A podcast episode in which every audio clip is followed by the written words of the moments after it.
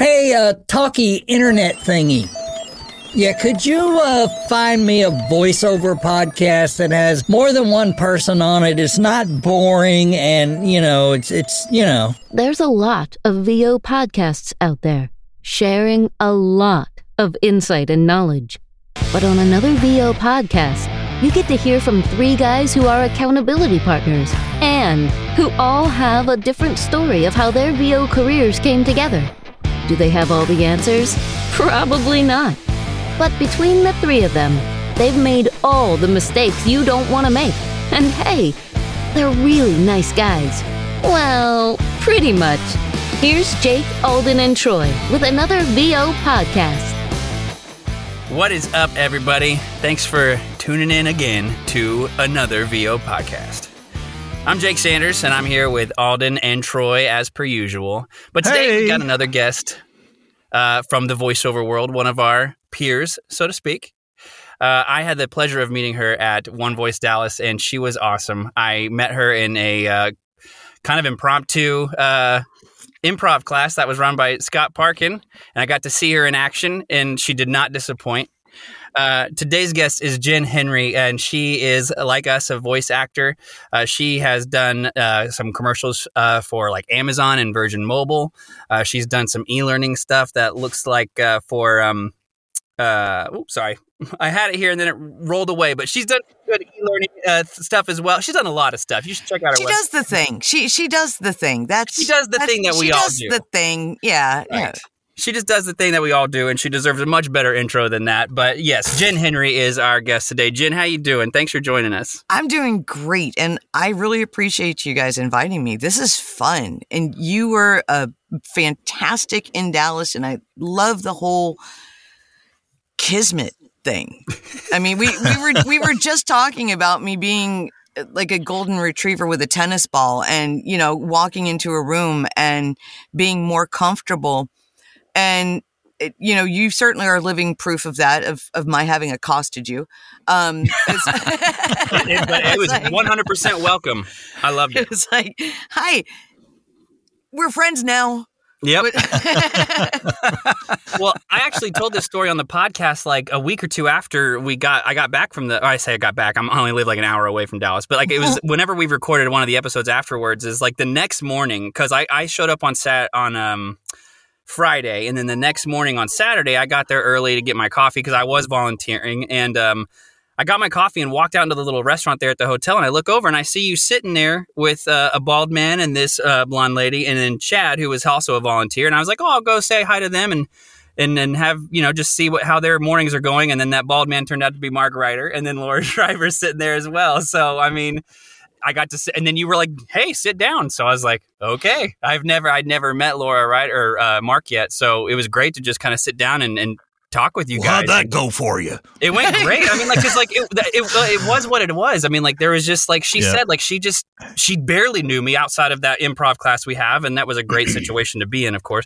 But then she's like, just sit down and have breakfast, and you know, sit while we're sitting here eating breakfast and just shoot yeah, the Mark. shit. Mark I mean? didn't scare you at all, did he? No, he's a great guy. He's no, a great guy. I I, just had a love his time. persona. I've coached with him for probably a year and a half, yeah, and well, we that's both, what that, you know, we got horses, and you know, we, we got all that going in common. And I, I know that guy on a different level than what so many people hear of him. He is such a good person. He oh, really he's incredible his aura that comes across, you know, and I love the way he sounds, and he's.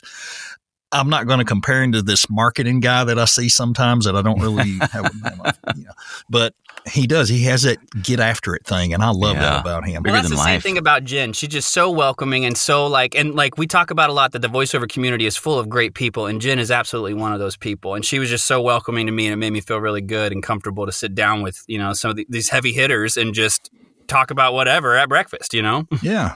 Yeah, and she's one of those people. Uh, comparing back to Mark, she's not afraid to be herself, and that's what makes you great in this oh, industry. big time. Hey, really that does. has everything to and that, oh, that's now you got now I have to live up to the hype Yeah, start being yourself, Jenn.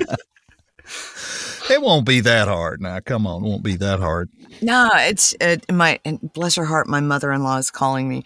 Um, so uh, I'm going to try to discreetly send a quick text message and hold my train of thought. The it, it's funny people refer to the the heavy hitters, um, and the thing is is that uh, everybody is people, Mm-hmm. Yeah. and Yeah.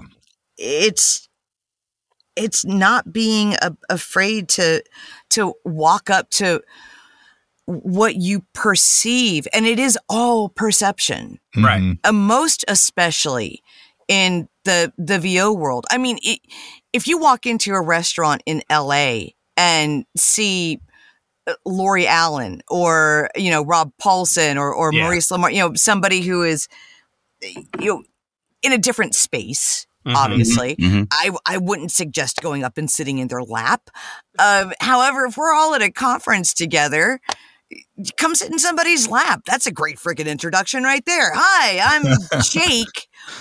Are you going to eat that bacon? You know, I do like bacon. you know why why not I mean, we Uh-huh. s- we spend so much of our lives and our existences and understand i did not come into the vo world with this understanding of myself and of course the industry or, or anything else and i think a lot of what i talk about or blabber on about or whatever that you know it depends on how you categorize my bs um came largely from my growth as a human inside of this industry.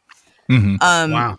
And so the industry has i itself and the people in it have unlocked my ability to just be who I am.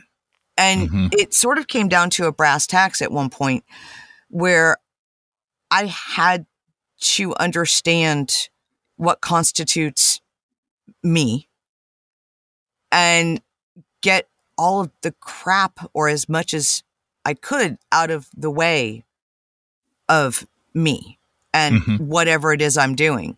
And that sort of evolved to a point of I can't be anything else anymore. Right. So Right. it's going to work or it's not going to work. But at I'm I'm 53 next month. And so for the sake of my own sanity and whatever's next and my kids it was just mandatory to get away from as much of my own baggage and reclaim as much of it as I could. Mhm. Mhm. Otherwise, just nothing else had the possibility of working. Right. And Right. so, yeah, just come sit down. Are you going to eat that bacon? Are you going you know, and, Right. and just do that. Don't ever, don't ever be concerned in an event space to go up and talk to a Dave Fennoy or a Tara Strong or Rob Paulsen or because if, if they're out there, they're out there. People are receptive to everybody else. And that is honestly just the the wings that I was pulled under when I came into the industry. Apparently, I looked like I was gonna crash and freaking burn if if the, if certain people didn't go. Oh no no no! Come here, baby. Come here, honey. Y'all y'all are- y'all are in the you know. Oh bless her heart. No, come come here. Come come here. Okay, yeah, you'll be all right. Yeah, just uh uh no no don't no you're not gonna do. Okay, yeah, you're good. And that is it, it was a long time before I realized that there was ugliness in the industry hmm because I was nested. And then, then they kicked me out of it. And they're like, oh, okay. But I had the tools. Sure. I had the re- I had the Right. readiness. Right.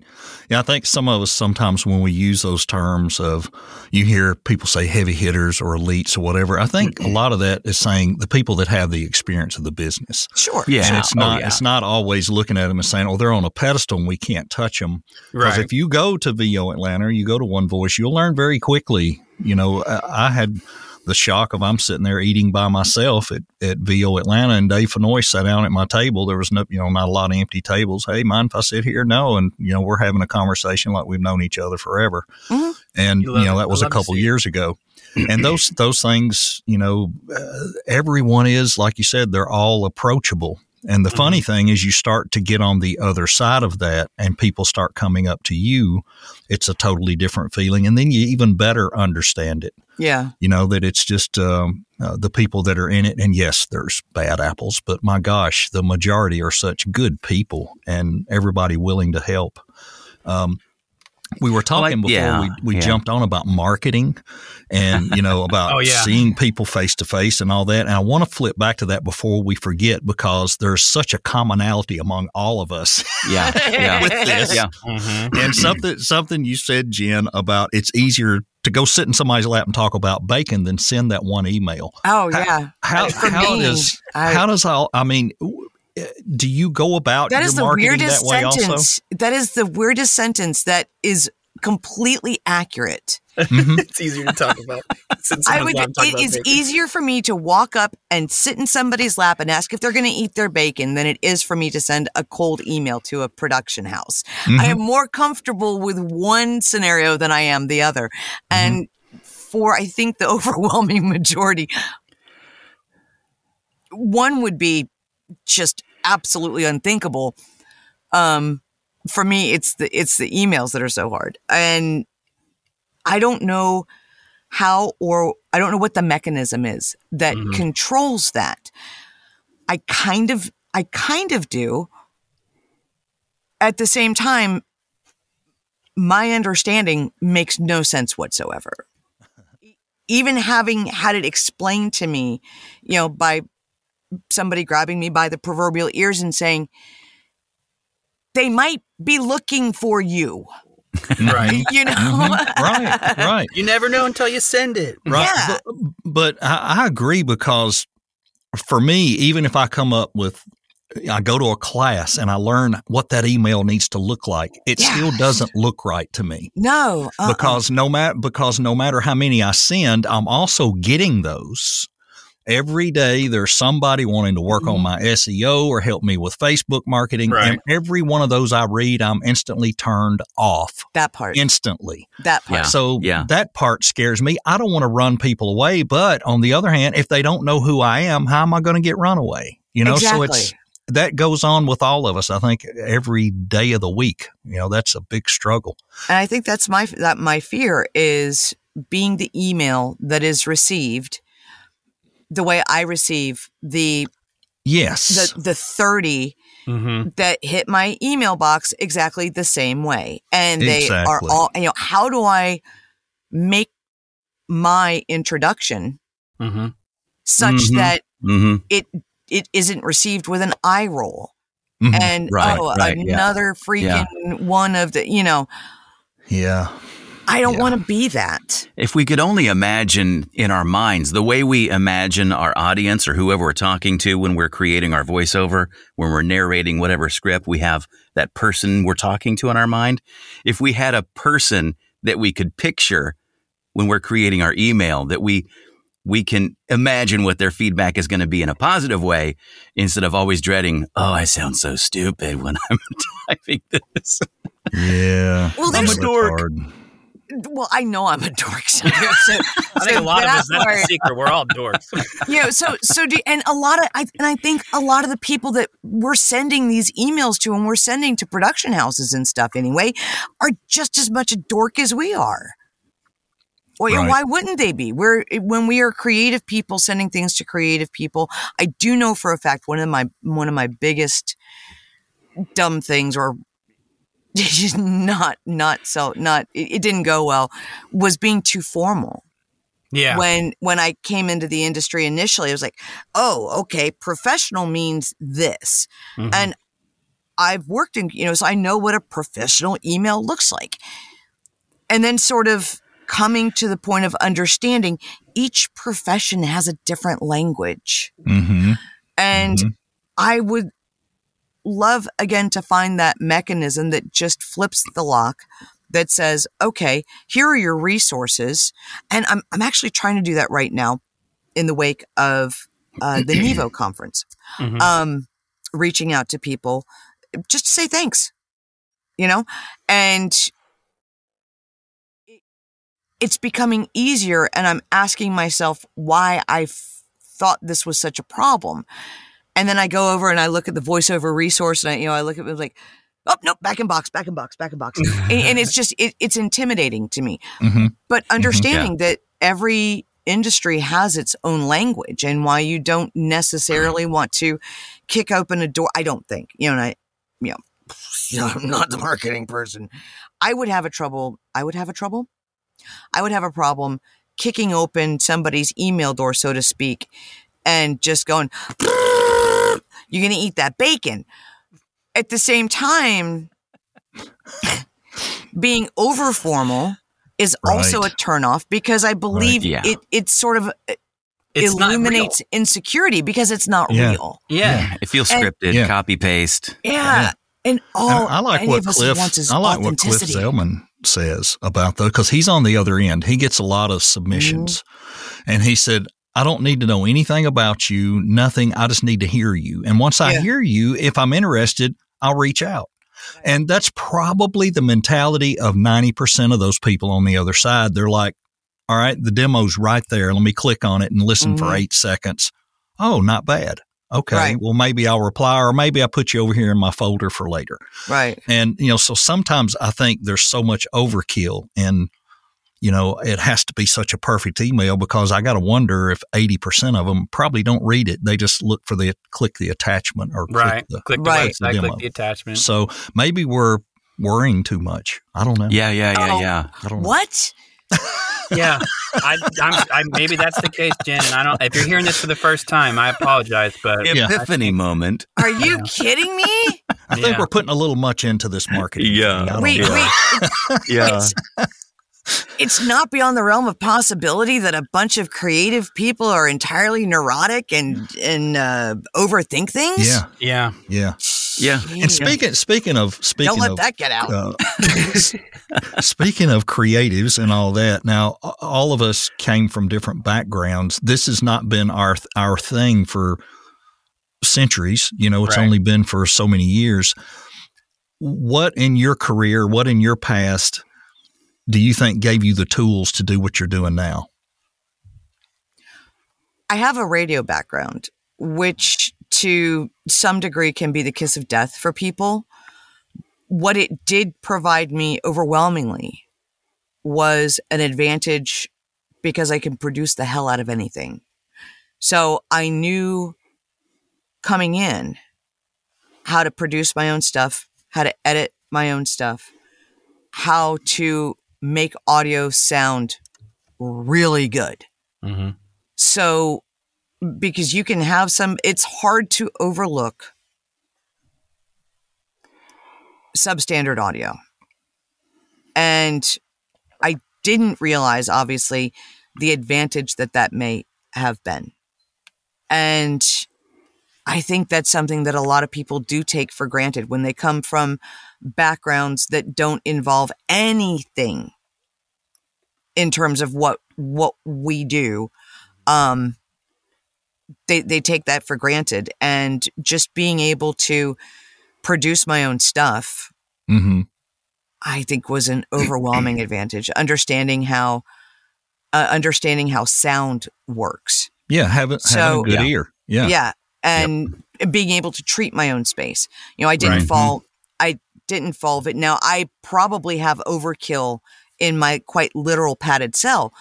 Um a lot of people don't realize national work continuity work promo work um national nightly shows daily shows are sometimes cut from pillow forts in hotel rooms right. Yeah, absolutely. so, uh, I've, I've- and I've seen the conversation come up. There, there are different schools of thought about what you need to know and what you need to have coming in to start, to do auditions, to do anything. And there are people under the impression that I need to study for a year. I need to spend thousands and thousands of dollars on equipment and building out a, a professional studio and, um, you know, do all of these things before I pop my mic and start auditioning on P2Ps or, or contractor sites. And that I feel is, it can be an incredible disservice to people because what I'm finding is they are not getting the information that this is freaking hard. Mm-hmm.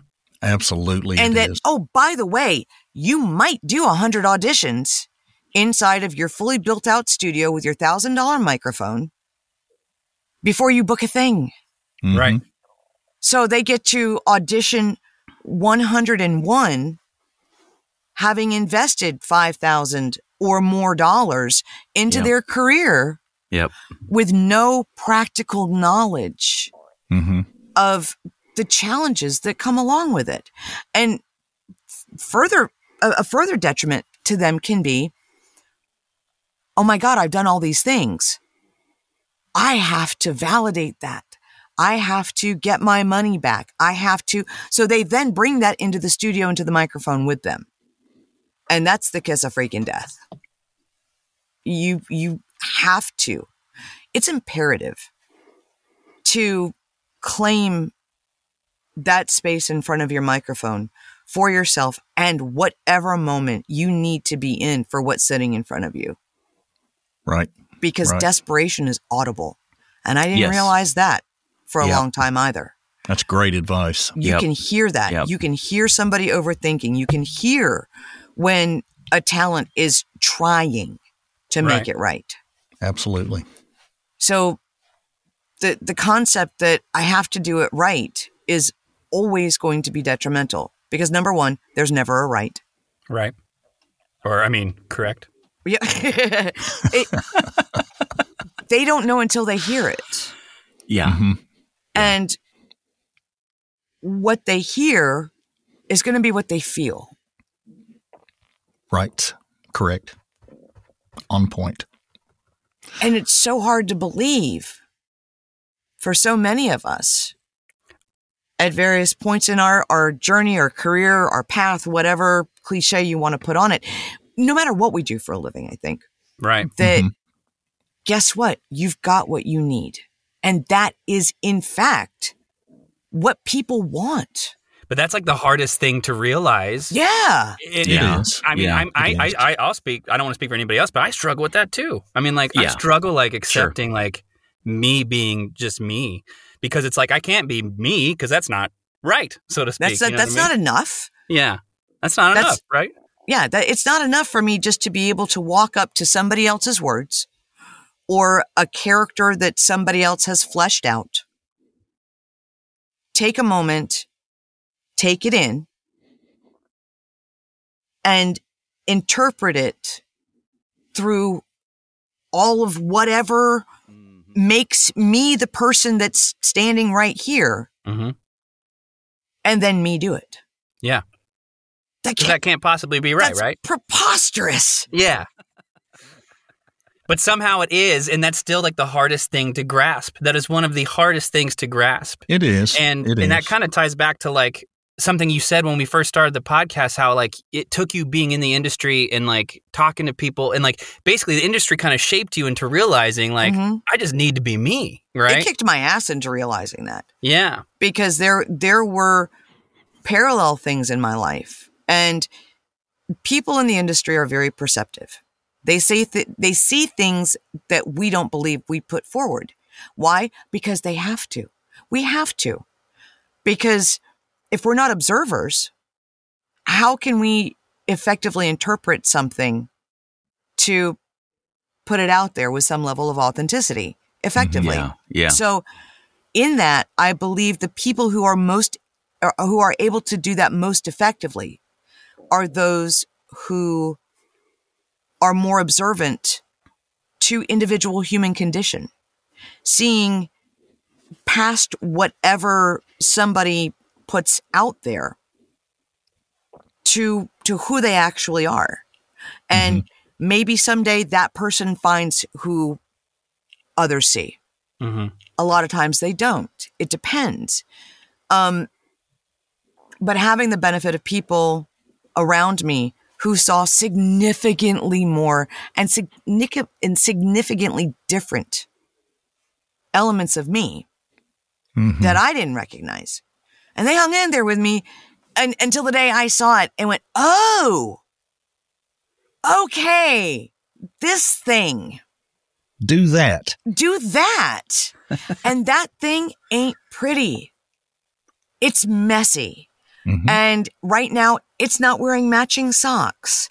And and and that's fine because there's a lot of mismatched sock in the world. Right. And Right. what makes me batshit makes me successful. Yeah. Good point. Good point. But you could, and it, but it's, it's because you own it though. Like you know, it's Yeah. because you and you you accept it, you Yeah. embrace it, and you use it the way it should be used. Yeah, And I I, think can't hide from it. You can't hide from it, right? If if, if you stop hiding from it, that's that's kind of like what initiates this stuff, you know, like for your for oneself kind of thing, you know. It, it is, and it, as weird as it sounds, as weird as it sounds, it's it, it- and it's not it's not necessarily an easy place to get to. Mm-hmm. because you got to pull things out of boxes and you know before you can throw them away and go, I wore that, hmm and we're and we're talking about moments in time that you know whether you're pulling something out of the back of your physical closet or out of the back of your internal closet and and being able to say wow that was a really bad choice. And i made it. And Right. these were the the consequences positive or negative. Hmm and you sort of face and move past whatever horrible feelings may go along with it, whether it's, you know, those feelings of guilt or shame or whatever. Like, shit, I did that. Okay. Yeah, this happened and it's mine and I did that or I was responsible for that. And now I can be accountable for that.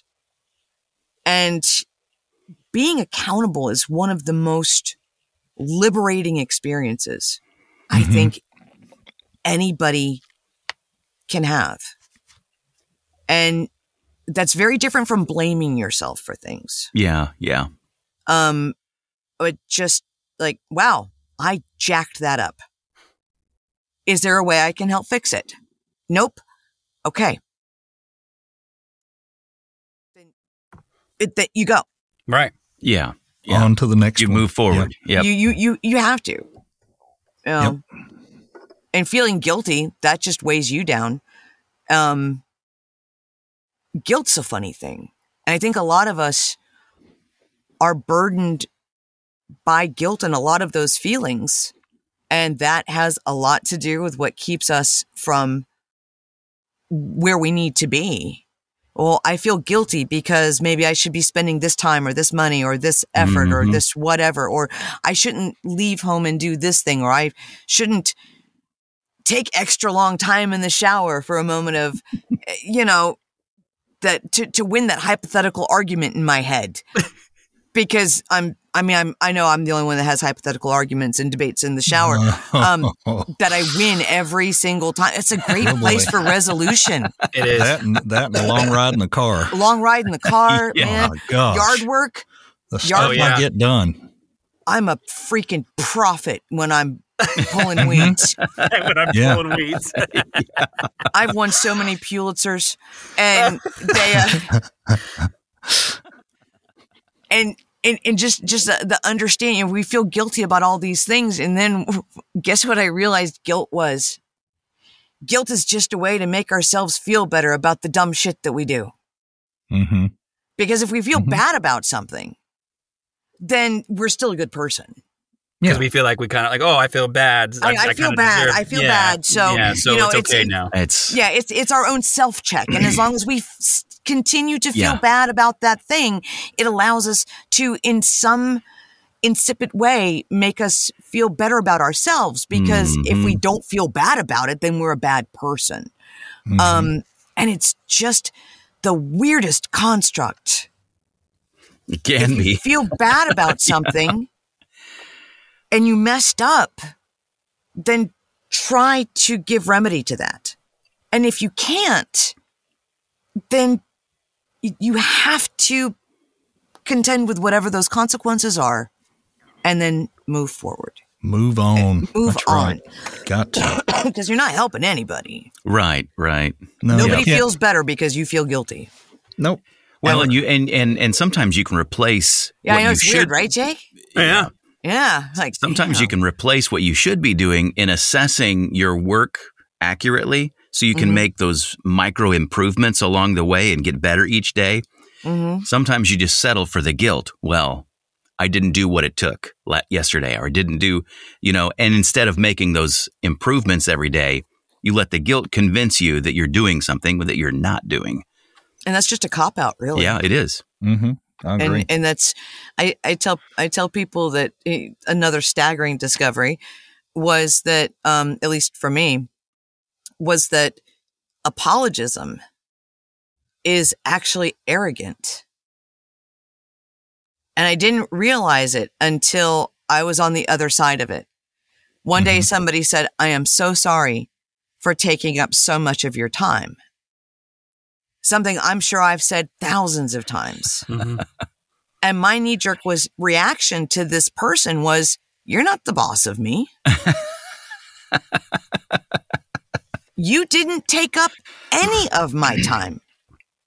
You don't have that level of influence, power, or control in my life to take time from me. Yeah, you gave it up. You I gave the ga- time. I am more than happy to be here, or I wouldn't freaking be here. right. right. And if I'm not right. more than happy to be here, then that's on me. I need to be able to say something and change the circumstances. If I don't have the time to give or I choose something other, then I'm beholden to, to take that initiative. I can't feel bad because I have another priority or another issue or another something. Mhm. and that time has is allocated there to tell an individual hey you know what? This has been awesome. I really appreciate that you've given me your time to to do this thing. I need to have a, have a thing or whatever the case may be. Can we touch back Mhm, or mhm. or however we navigate that Mhm. you know but at no point in time should i feel like i am in control of somebody else's time that's Mm, not my place right. Good I see point. that. hmm Good so point. instead of saying i'm sorry i started switching it to thank you hmm thank you for the time that you've given me Wow, that's really Very like good. very That's- insightful. And I just I feel like our conversation today has been such a deep dive into just people what what people deal with every day and and how it affects Yeah. and how it affects our performance, how it affects our mindset going into the booth and whatnot. Like honestly, a little unexpected. Not that I didn't think any of us were capable of going there. I was just surprised that that's where it went, and I've really enjoyed just listening to your perspective on that. And and and some things you've said have definitely clicked with me today. So that's really Yeah. I'm really glad that uh, We we, used- went, the, the conversation went this way because I think that's Yeah, I something we have not really kind of gotten into on the podcast. I feel a new podcast coming. Yeah, I know. Yeah, like, VO Self Awareness with Jenn Henry. right. I know. Like, just do it. Well, and we used to call Deep- these soft deep skills, right? We used to call these the, the interacting with people in a, in a way that's effectual and building. We used to call those soft skills. We don't use that term as much anymore, but a lot of voiceover talent struggle with soft skills in that way. You know, and I think it has a lot to do with the interpersonal talk that you were uh, mentioning, Jenn. and that's that's what it is you know i've seen it just you know hashtag narrator um you know soft soft skills building things and um things like being on time things like not saying jesus what do you want when somebody calls um these are great soft Mhm. skills um to be acquired in a work situation i find that because what so much of what we do in a way is uh, to me is maybe just sort of in the process of living that we bring hmm into spaces. And more than just a soft skill to learn in a workplace it all just stems from where we came from and what we learn and what we feel about ourselves and what we've sort of how we fit into the constructs that have been built around us either by society or previous workplace experiences Mm. uh, all the way back to family upbringing and what we were exposed to and so many different facets, which as performers are highly beneficial hmm to us when we allow ourselves to to actually look at them and accept them and embrace them as positives because as compartmentalized as we like to be these are all things that make up who we are and you can use Right. them. hmm Mhm. We have to. We have to.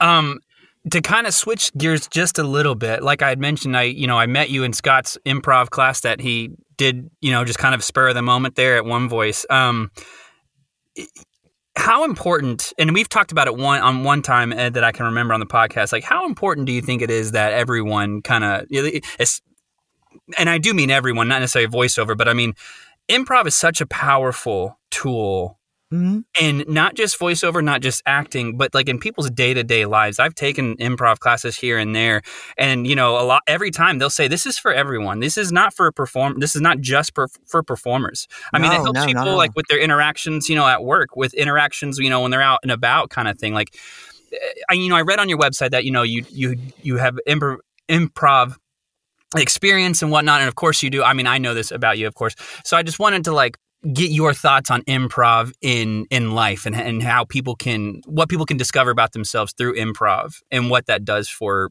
people like you or what it can do for people. I believe improv at its core is beneficial to anybody who talks to other people ever. yeah. That would be true. Because the key to effective communication isn't talking, it's listening mm-hmm. and being fully aware of your counterparts. Because effective improv can only come from listening, not from talking. Mhm. And that's even just a scene that you improv by yourself in a room alone. Because at some point in time or another, you have to have listened, observed the world around you to let in these things that you're drawing on to, to fire in your head when you're in an improvisational scene. You know, now I'm in a coffee house. That's great. Um, castanets. okay, and we're back. So the ability to listen in any circumstance is always greater than the ability to speak because communication doesn't necessarily come from language itself. Proof? Go someplace where there is an international community or a diverse community in any way, shape, or form. Watch two people having a conversation in a language you don't speak. And if you listen to the prosody, you watch their gestures, their expressions, you can get the gist of that conversation. Even if you don't understand a single word. When we talk about, I talk to people, a great study in acting and getting the understanding that language itself is probably the smallest part of communication. Watch something in a language, watch a TV show in a language you don't speak without the subtitles and see if you can follow it. And moreover, how long it takes you to follow it. Because if you watch and you listen and you observe, you can interact with what's going on that you're seeing on the screen, even if you don't understand a single word of it. It's a different processing point. And we can have such an incredible understanding of one another by observing and listening. Unfortunately, the general communication structure is backwards because we listen long enough to come up with what we're going to say next. So we're not listening to take in. We're not listening to receive. We're listening to respond. And that bunges up a lot of communication. When you walk into an improv situation, honestly, a conversation with a stranger, that's an improv situation. 100% improvisational situation. Yeah. The scene has been set for you.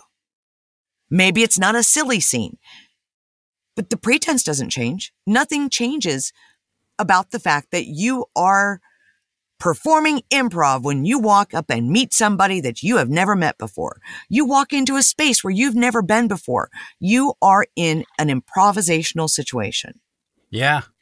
That's so that's very true. Yeah. And and and and the whole listening, you know, watching a conversation in a language you don't understand, that's it's very true. I mean, I've been at many restaurants where I've seen that go down. And I do kind of get captivated for a moment if I am watching long enough, like what's going on here, right? Like, oh wow, and I'm and it's not and it's not what they're saying because I don't understand. It's the gestures, it's the tonality, it's the facial expressions, it's things you can watch and observe. And I Mhm. think you made a really good point about observation and how we should listen more because I think that's a big issue that we all can struggle with is listening. Because we all have our own agendas. We Mhm. all have Mm, sure. Sure. And an agenda can just simply be interchanged with the word need. You know, if an agenda is something that we think about in, in terms of a plan, okay, but really, our our agenda comes from what we need or a perceived need. And I have found sort of in life, if we sit and we listen and we observe, we might find that our need and our agenda is already being met. But if we don't see that it's being met, then we're going to act out in a particular way.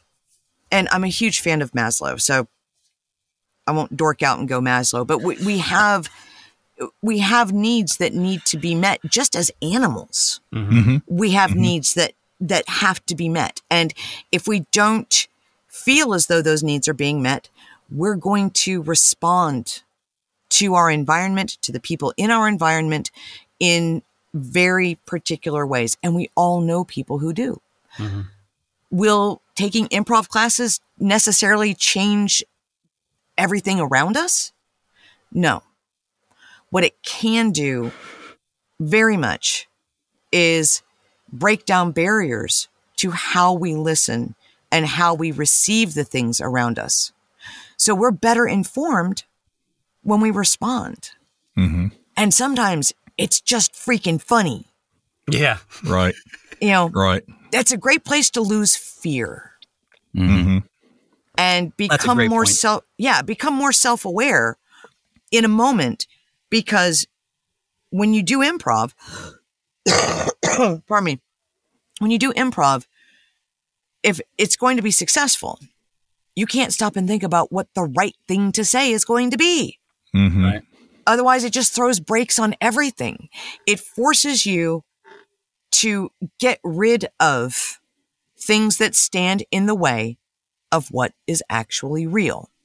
And sometimes, if you're in a scene that is intended to be silly, brilliance happens because sometimes the first thing that comes to your mind is incongruent with the scene. That makes it funnier. And if you can move forward with that without going, oh, that was dumb. I shouldn't have said that.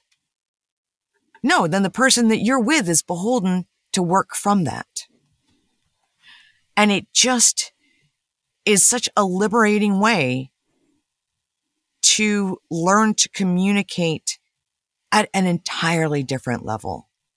And know that you're not always going to be communicating in the same way as other people. But knowing where you are and listening to them, that will help you hear their agenda. That will help you meet their needs more efficiently. And sometimes when somebody has, has their needs met efficiently, that will give them a moment of pause to go, okay, wait a minute. That need was met. I wonder if this need's being met. Oh, I want, you know, and not that you taking improv is going to change somebody else's life. Right. But when we're in the presence of people who have sort of glaring self awareness, it can provide a safer place for us to develop some of those same things. I'm not afraid to dance in the grocery store. and that started with my kids. It had nothing to do with expressing myself. It had something to do with not dying in the freaking grocery store. and you know what? Singing in the grocery store and dancing in your with your kids in the grocery store is a hell of a lot better than chastising them for don't touch the cucumbers. so my youngest is autistic and it's like, dude, there is nothing that he can't have to touch. You know, especially when he was younger. But you know what? If we were dancing at the basket, that's where his focus was. Right. And I didn't mind. I didn't care who looked. Sure. And a lot of people are afraid of, oh, what will people think of me? You know what? People will think that I am not curled up in fetal position crying because I'm wearing my youngest like a hat. And my oldest is, you know, writing a thesis on something because he was born smarter than me.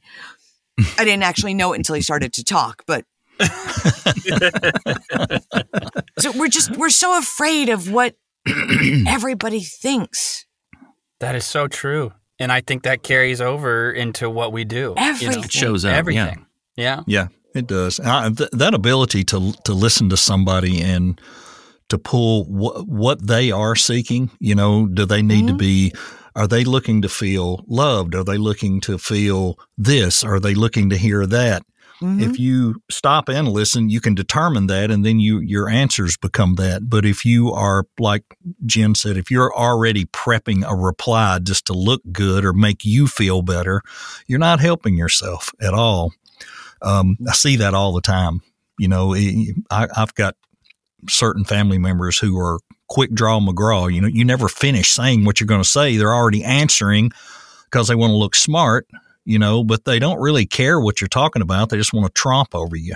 Mhm. And uh, that's no fun either. Um, yeah. Wow. I feel like I've been to therapy and I owe somebody money and I need to get off the couch.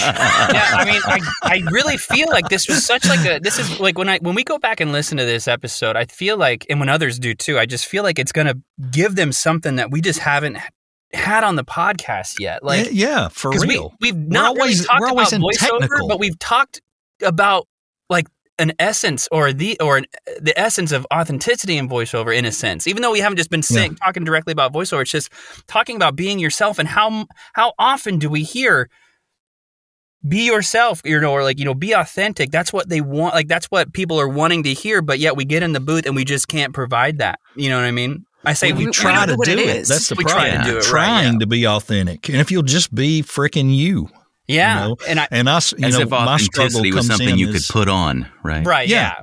And the struggle has come in lately with me as I've been coaching with, with Tom Antonellis on dialect reduction. Oh, and I told, well, I told him up front, I said, Tom, I don't, I, I want to, f- to find certain words that are absolutely murdering me, but I also do not want to lose my authenticity. And that became a big challenge because it's, I don't know that you can do that totally. Can I help? Get, I.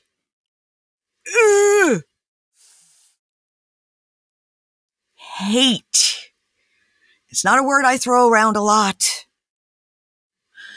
I hate the expression dialect reduction. Mm-hmm. You aren't reducing your dialect. You are adding an accent. Yes. You are adding That's true. a dialect. That's true. as soon if I go to Tom or anybody, so I can fine tune my British accent or a, a- regional British dialect Mhm. or a regional U.S. dialect. I'm not reducing a damn thing. I am adding to my tool chest Mm-hmm. an additional dialect that I can work with. Mm-hmm. As soon as you tell somebody that they need to reduce their natural dialect. You are telling them that where they are from, their heritage, their geography, their personal upbringing, that their everything is not enough Mm-hmm. and that it's not good enough to do what you want to achieve. And that is bullshit. I'm kind of passionate about that. Mm-hmm. I was and not I able to. really wish people would stop using that expression because I know when people say it, they mean well. Mm-hmm. And they're just talking about the linguistically, but you know what? What we sound like right out of the box is who the we are. Mm-hmm. Mm-hmm. True. Very true. And to to tell people that this isn't enough or that this is bad or you won't ever book work as who you are is so detrimental to the performer as a human. And you know what happens?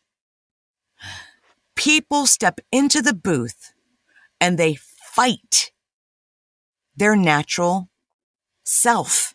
Right. They fight their natural dialect rather than going, oh, this is a banking spot for Seattle. Let me pull this generic homogenized US American English off the shelf.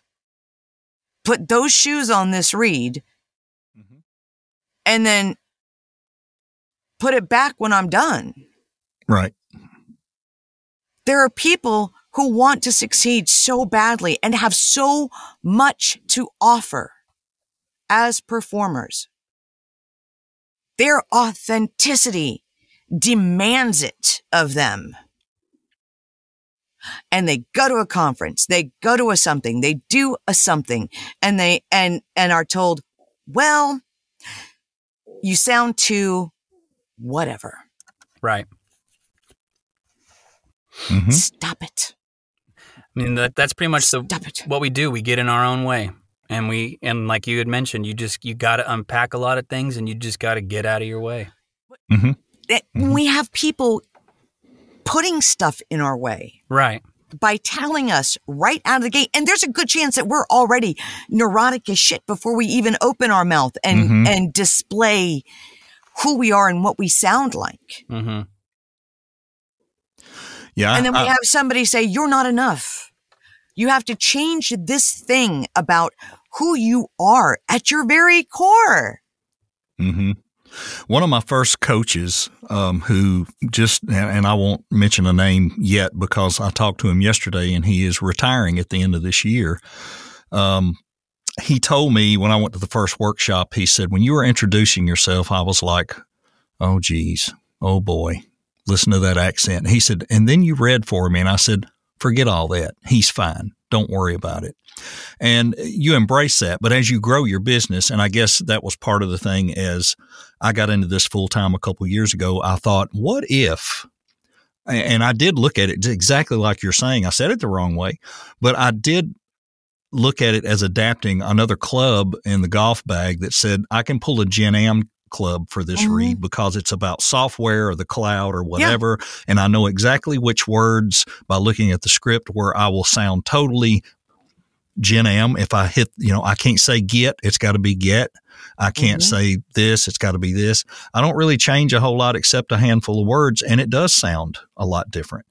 And you're right. It's just pulling that club, pulling that character for that one read. But then I turn right around and go to other stuff. If they don't specify it, they're going to get good old natural me.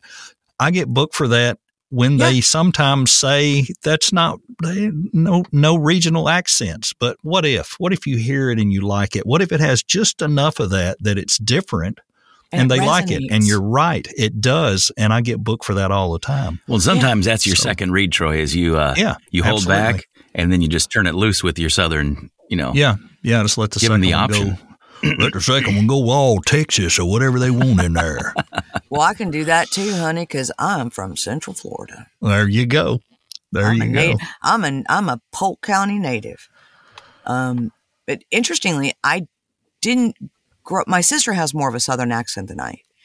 I grew the the people who were sort of linguistically responsible for me in terms of parents and my mom and teachers, Mhm. they happened for the most part to not have southern accents. Mhm.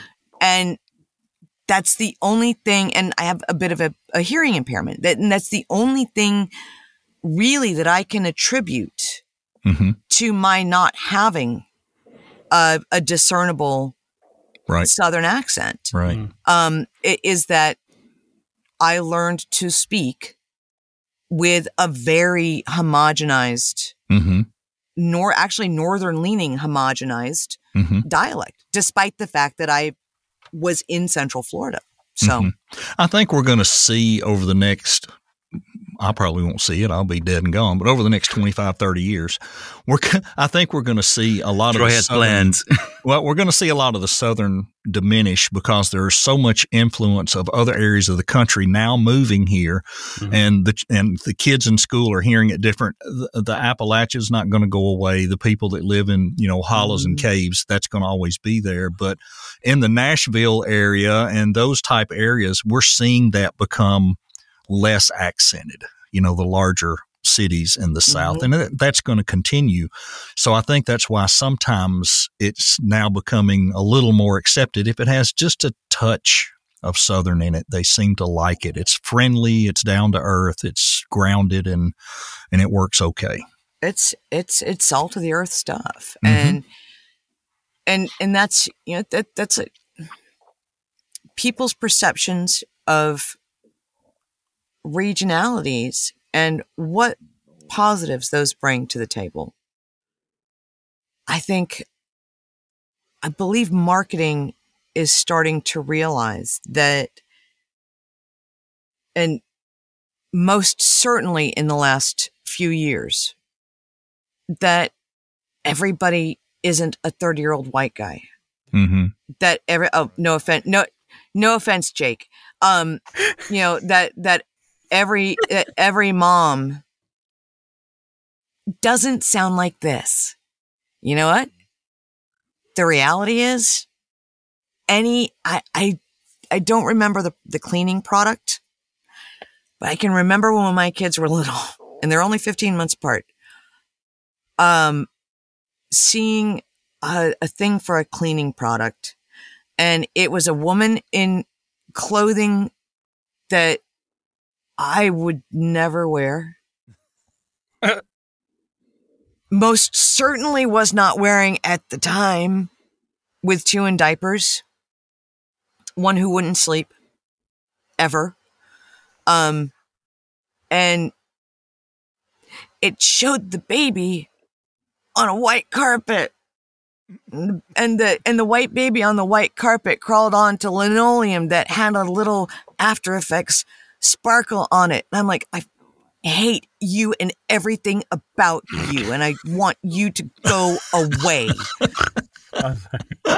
Where do you live? Right, right. What freaking fantasy did you roll out of? I'm sitting there, you know, I, I'm waking up covered in vomit underneath a guy I don't know that well.